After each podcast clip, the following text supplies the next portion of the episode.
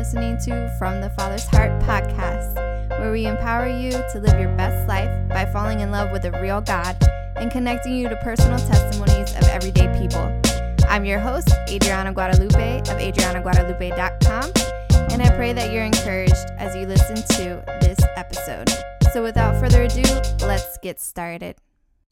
Hey, everybody, welcome to episode two of From the Father's Heart. Um, so excited to be here with you guys. If I'm a little low, it's because my baby's sleeping and I'm trying not to scream. Try not to be too loud.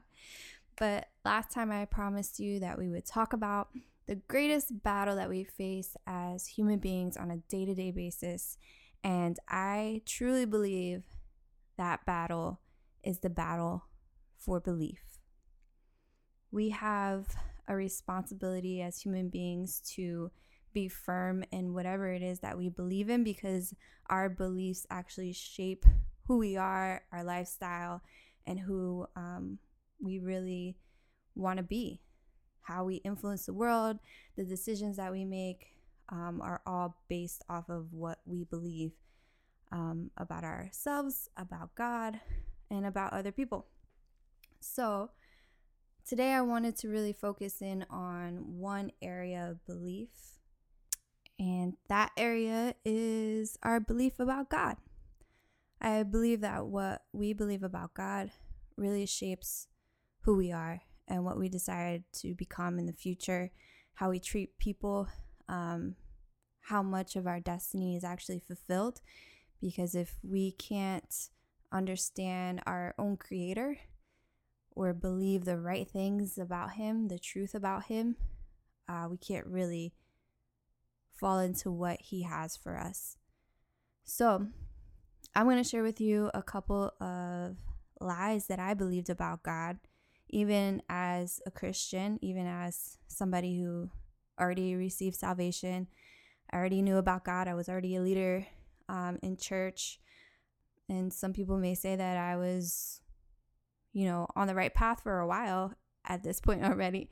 But sometimes we still believe lies about God because we haven't experienced anything different. So, one of the lies that I believed about God a long time ago was that what I do determines the level of God's love for me. When I got saved, I was only a teenager. I was uh, 12, turning 13.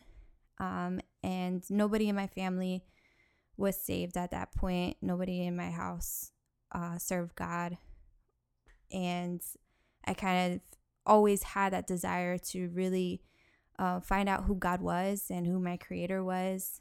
I grew up with this understanding that there was a God, but not really knowing much about him, not knowing what he wanted from me as a person, as an individual, and not really understanding the whole purpose of, you know, me having a relationship with God and vice versa. So, when I was a teenager, I decided to get saved. I decided to get baptized because I really had this desire to get to know my Creator. And I struggled a lot uh, when I was younger with perfectionism, with, you know, always being a straight A student, always um, being the apple of my parents' eye and making them proud and doing everything I could um, to be perfect in my parents' eyes. And that kind of carried over into my relationship with God. As I grew older, as I started to get involved in church, get involved in leadership, get involved in ministry, I just thought that everything that I did was like God would be more proud of me. He would love me more if I did all the right things. And the truth is, God's love has no justification system. And that's really hard for us to understand as human beings because our love is very conditional as as a human being. Um, and you know, we do it to each other really. We always ask. I remember being asked when I was um, dating my husband, you know, what is it about him that you love? Why do you love him? Um, why do you want to be with him? And it's like everybody wants you to justify your love. Like there's a reason why you love somebody else. And even when you're getting married, it's like the first question that everybody asks you is like, Are you sure that you want to marry this person? That you want to spend the rest of your life with them? That you really, truly love them? And then they want you to give reasons why. Why do you love this person? Why do you want to spend the rest of your life with them? And for us, it's really hard to grab a hold of a concept that says God loves you just because he loves you. It's like mind blowing. Like, what do you mean God just loves me? Like, there has to be a reason. There has to be a reason why God loves you, right? And so, religion, um, which is pretty much just man made rules about who God is and how we're supposed to interact with Him, would say because you live a righteous lifestyle, because you refrain from sinning, because you know you do X, Y, and Z, you God has more love for you. Um, and I, what I've realized in my life is that God, God's love is the same across the board. It's really hard for us to digest that. It's really hard for us to just accept that and say, God loves me just the same as he loves a murderer. God loves me just the same as he loves somebody who's committed adultery. God loves a faithful servant just as much as he loves a wayward sinner. And I know some of you are listening and you're like, oh gosh, how could that be? You know, how could that be true? But that's what separates us from God. Not separates us from Him, but that's what differentiates me as a human being and God as God. God's love has no justification system. He doesn't love you more because you do more for him. He doesn't love you more because you're a leader in the church. He doesn't love you more because you stopped wearing I don't know, short shorts and black nail polish. Like he doesn't he doesn't love you more or less in any given situation.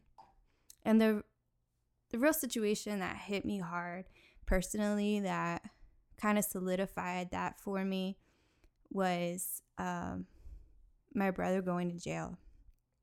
And when my brother um, you know got locked up, it was an eye opener for me because my prayer was, you know, God, help me to love people the way that you love them. And sometimes we say that um, very just nonchalantly because we think it's the right thing to pray.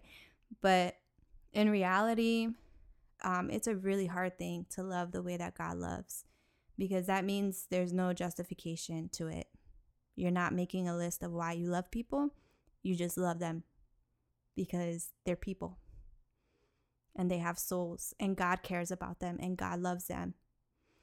So I visited my brother in jail and I'm looking around at all these people who are incarcerated and God really spoke to me in that moment and was like, I love all these people the same.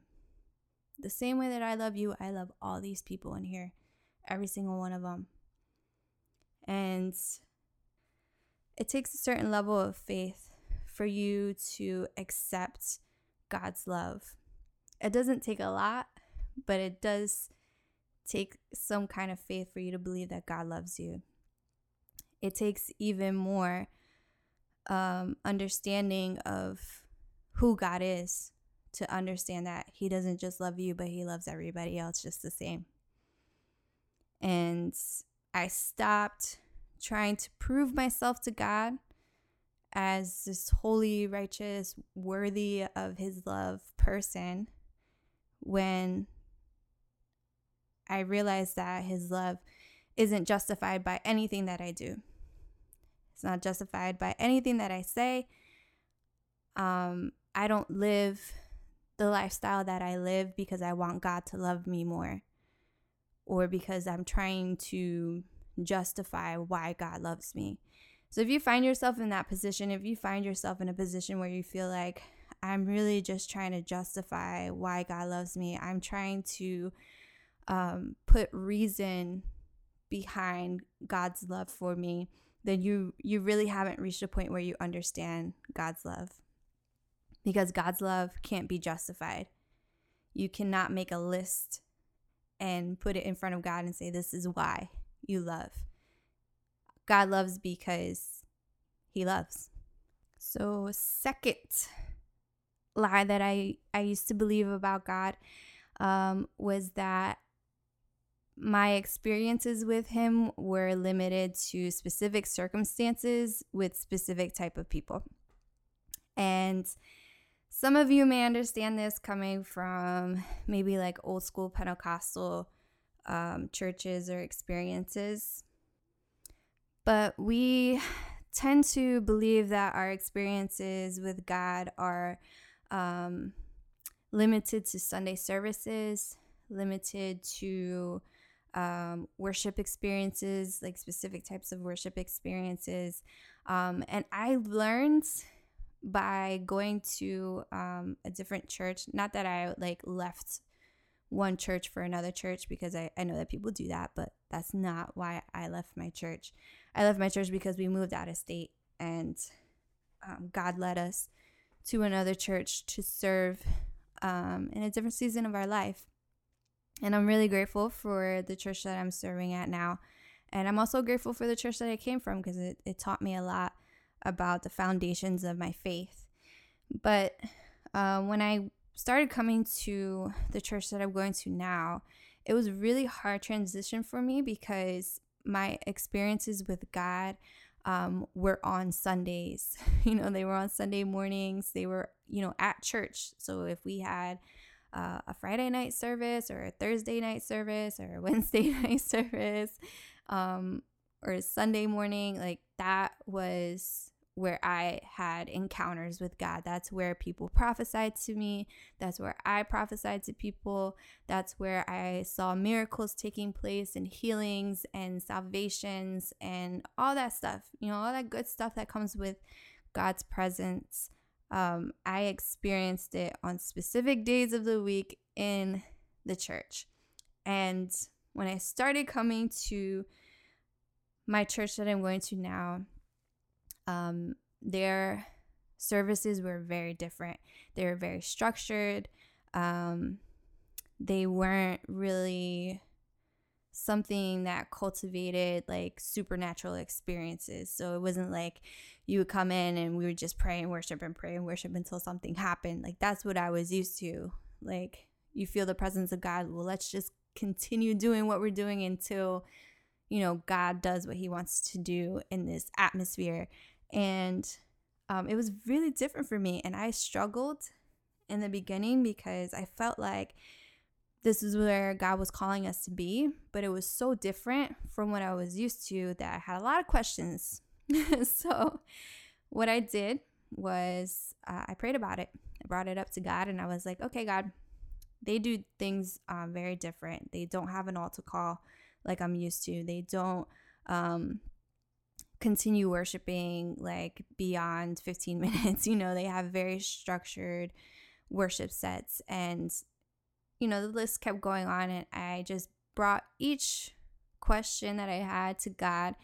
And it was very interesting because every question that I had, the next week I would go and visit the church again. And the pastor, in his message, somehow touched on that issue that I had and answered the question that I had presented to God. And I took it as a sign that this was the church that we were meant to serve in and God was connecting us to something different on purpose.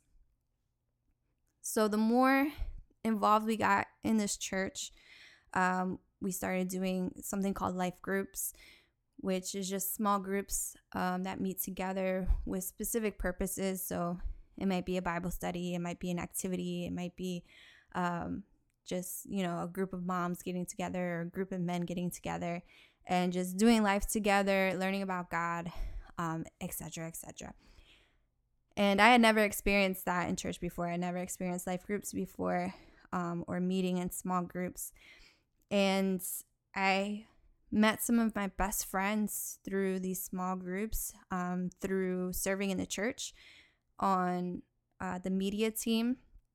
There was no dance ministry at the time. So, those of you who know me know that um, I led dance ministry for eight years before moving out to PA. And there was no dance ministry at pretty much any church that I visited. so it wasn't a condition for me, but um, I definitely just jumped in where I where I could fit in, and I got involved in the media team, and I met people on the worship team because my husband's a drummer, and some of my best friends came from those experiences. I can truly say that it's not just when you come together under this mission of finding God that you can experience Him. And I say that because some of um, the most profound, heart changing moments in my life were simply by having conversations with people outside of church, just doing life with them. Um, some of the the deepest spiritual moments that I've had since you know moving out to PA has been um, just sitting and talking with somebody about my life, uh, sitting and talking with them about things that they were going through, and you know somehow getting a deposit from heaven and knowing that God was speaking in that moment. And I think that's really powerful because when you limit God to a specific service time or a specific day of the week or being around specific types of people, um, you really don't get to encounter the fullness of who He is and what He wants to do in your life. I've encountered God in such a different and more profound way just by living life with people outside of the four walls of the church. I'll give you an example of something that really um, changed my heart, and it didn't it didn't happen necessarily in a service. I went to practice for media for the worship team uh, for a Sunday service, and we had just started going to this church, so I didn't really have a deep relationship with anybody. I wouldn't call anybody my friend at this point, and at that point in my life, I was pretty hurt. I was still um, pretty bitter about, you know, things that happened in my past with my past friendships, my past relationships. And the worship leader and his wife were there, and his wife comes up to me and she said something so simple, but it took me back. And she told me that she loved me. And she's like, I just love you. I love your husband. I think you guys are just great people.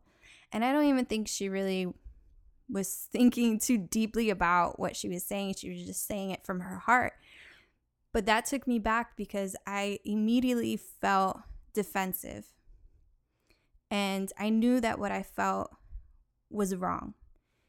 So I went and talked to my husband about it. I'm like, you know, this girl just told me that she loves me. She doesn't even know me. We just met.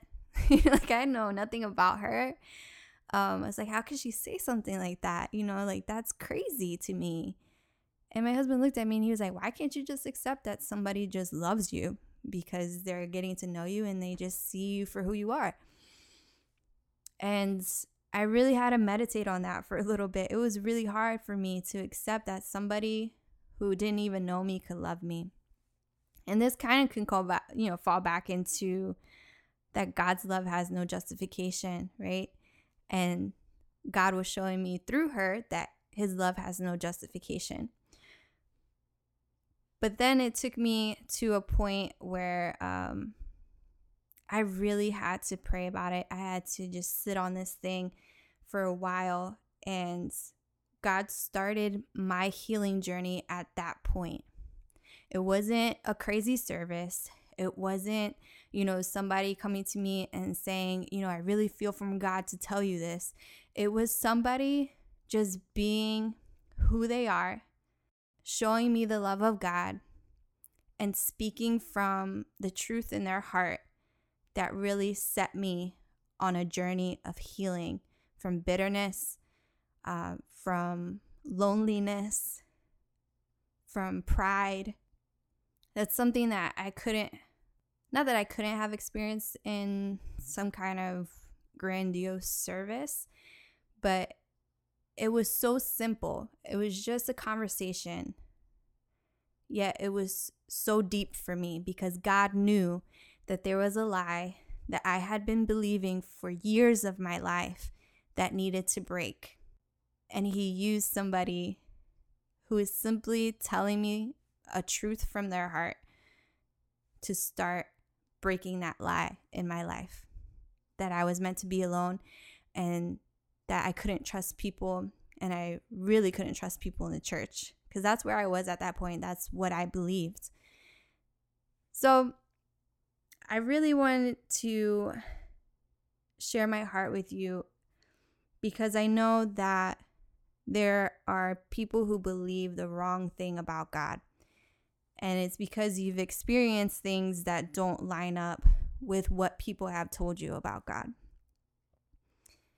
So, how do we overcome doubt? How do we overcome lies that we've believed for maybe years or months? Maybe it's only been days. But how do we um, how do we challenge what we believe about God? I thought about this for a moment and my takeaway from my my time with God and just just sitting down and thinking about this was you know, you have to experience change in order to experience the truth. In order for you to really believe a truth, there has to be something that changes in your everyday life in order for you to have a different experience that actually lines up with the truth. Because we can have experiences that line up with lies, and we can start believing lies because our experiences have been in alignment with those lies. But in order for us to really understand the truth, for us to believe it, for it to settle in our heart, we have to make a change there has to be something that changes, whether it be initiated by us or it be initiated by God. So, in my example of, um, you know, my friend who spoke to me, that was initiated by God. That wasn't something that I initiated. That was a conversation that God initiated that started a transformation in my heart. But sometimes we have to make a change, like going to a, a new city going to a new church, maybe removing ourselves from toxic relationships, whatever it may be. Sometimes we need to change um, what we've been experiencing for years of our life in order for our experiences to start to line up with the truth about God. So I want to I want to keep talking so much more. I want to keep talking so much more, but I don't want to take up a whole lot of time. So if you have any questions, if you have um, something that you want to share with me, you can reach me on social media, Adriana K Guadalupe. But next time, I want to I want to split this up maybe into three parts because I believe that the battle that you're facing on a on a daily basis is really coming down to what you believe about God, what you believe about yourself, and what you believe about other people. That's what shapes us as human beings and that's that's really what our lives really come down to is what we believe about those things. So let's continue this chat next time. And we'll talk about um, the battle for belief a little more next time. And I want to talk more about my experiences and the things that I used to believe and what I believe now and how uh, that came about, how it came to being, how I've changed what I believe and how it's blessed me. So I hope you guys are blessed by this, and I will see you next time. Thanks for listening to this episode. If you've been touched by this podcast, please share this with someone you love. You can share your story with us by sending me a message on social media at Adriana K. Guadalupe or emailing us at info at adrianaguadalupe.com.